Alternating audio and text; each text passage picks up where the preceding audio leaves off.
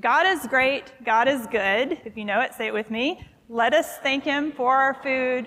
By His hands we are fed. Thank you, Lord, for our daily bread.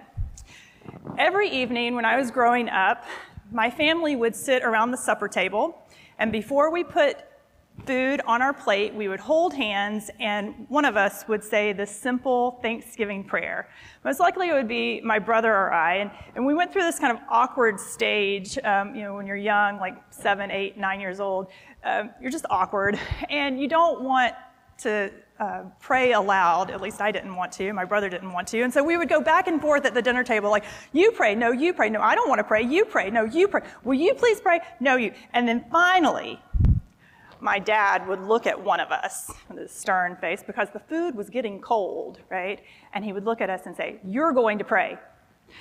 And so, as quickly as we could say the words, we recited these memorized lines so that we could eat some food. Um, bit of a listener participation. How many of you, um, by a show of hands, grew up kind of saying this prayer around a supper table, a dinner table? right? Right, so most of us growing up at home uh, said our similar prayer to this. And um, tomorrow is the first day of VBS, and I'm super excited about VBS. Another show of hands. How many of you guys grew up going to VBS?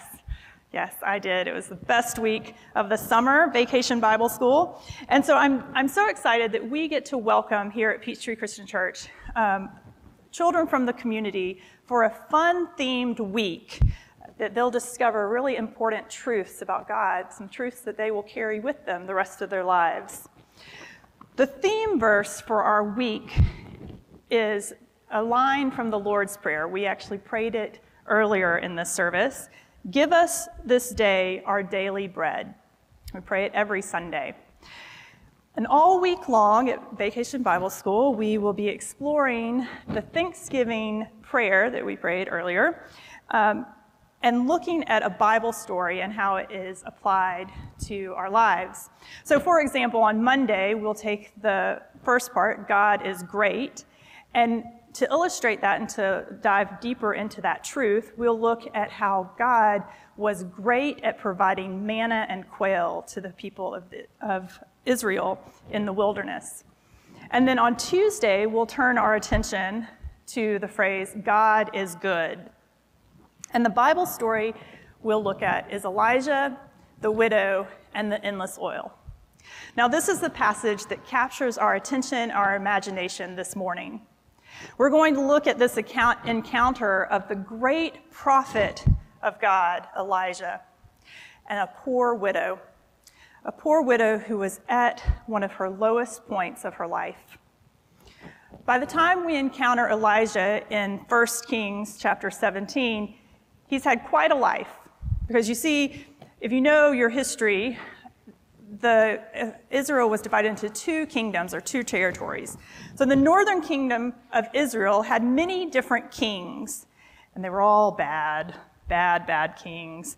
And at this time, it was King Ahab who is ruler of Israel. And according to chapter 16 of 1 Kings, verse 30, it says, King A- of King, King Ahab, he did evil in the sight of the Lord more than all who were before him. So he was the worst of the worst, I think. And if you know of King Ahab, you'll remember that he was the one who married, he ultimately married the queen, or sorry, she was the princess. She was the princess of Sidon, the uh, wicked Jezebel.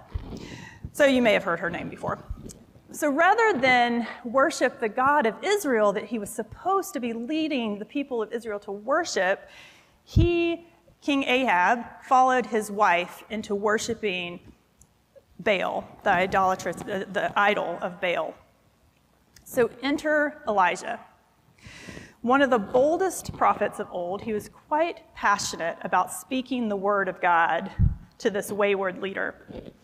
So, at the beginning of chapter 17, he informs the king that there's going to be a drought due to his wickedness. There's going to be a drought throughout the land.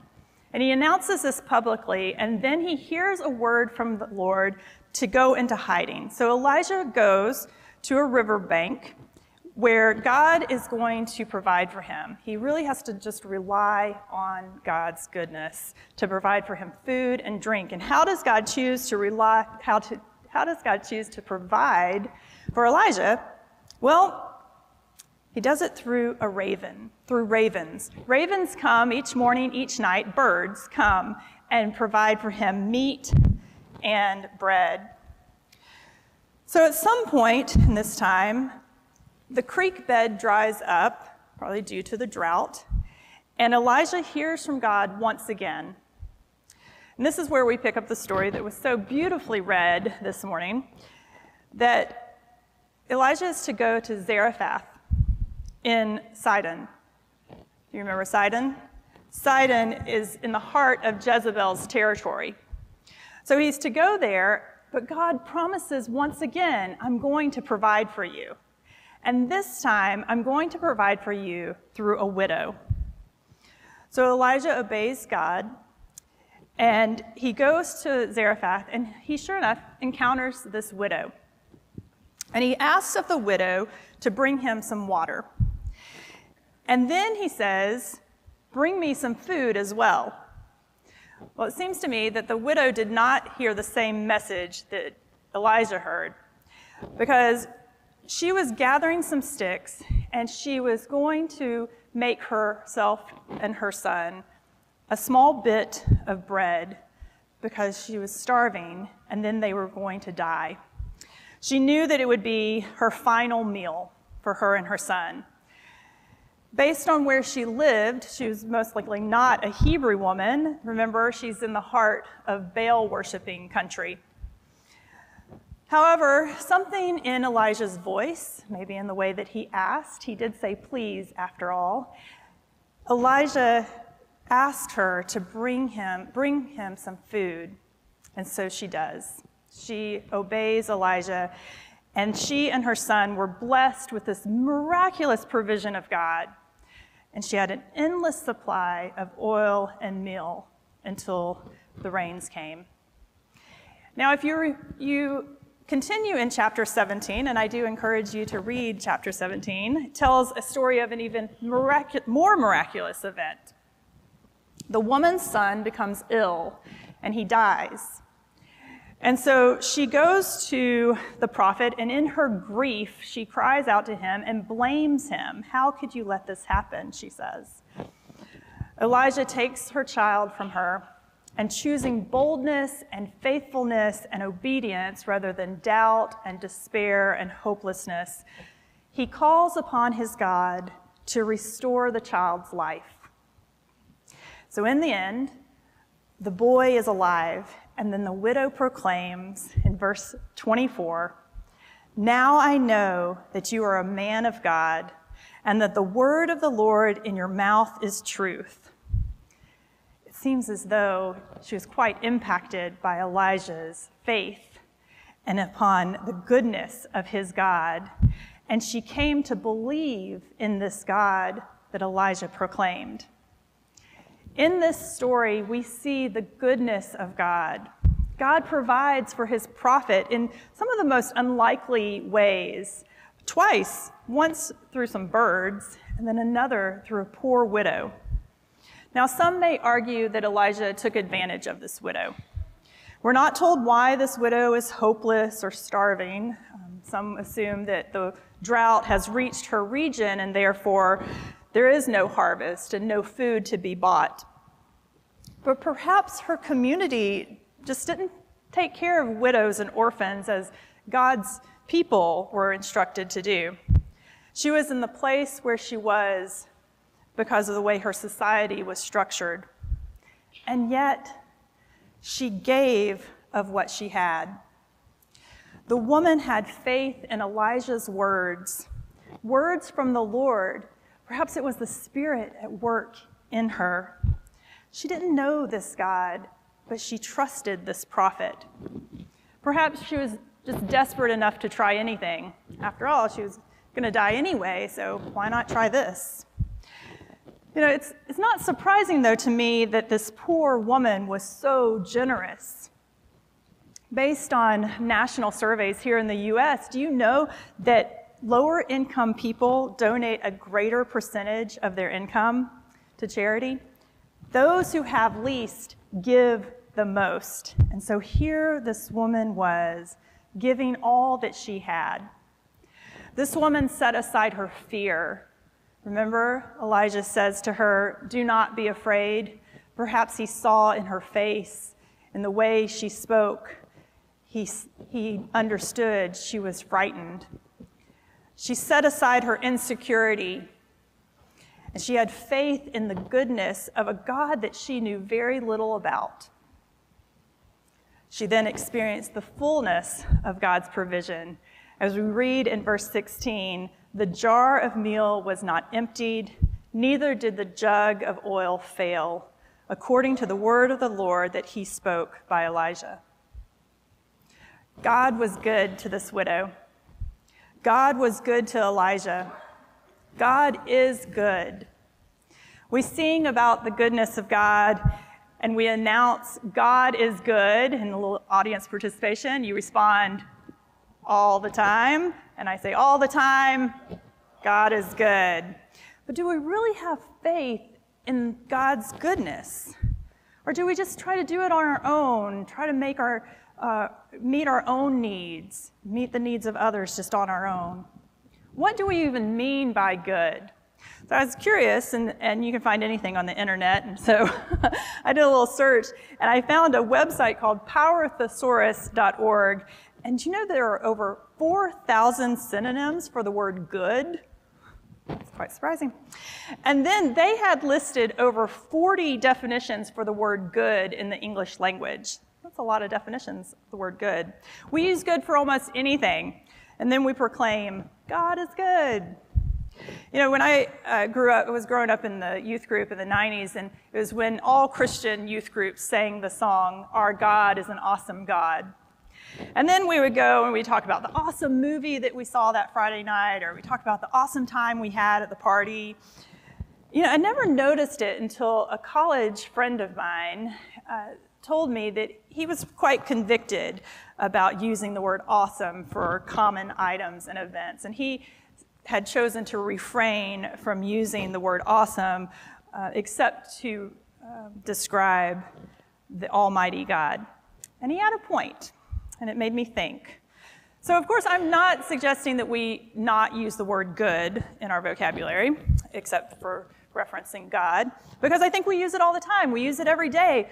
I think my dog thought his name was Good Boy for the first six months of his life. we say good all the time. So, what does it mean for us to say God is good? I think if we sat down together, we would come up with a lot of ideas.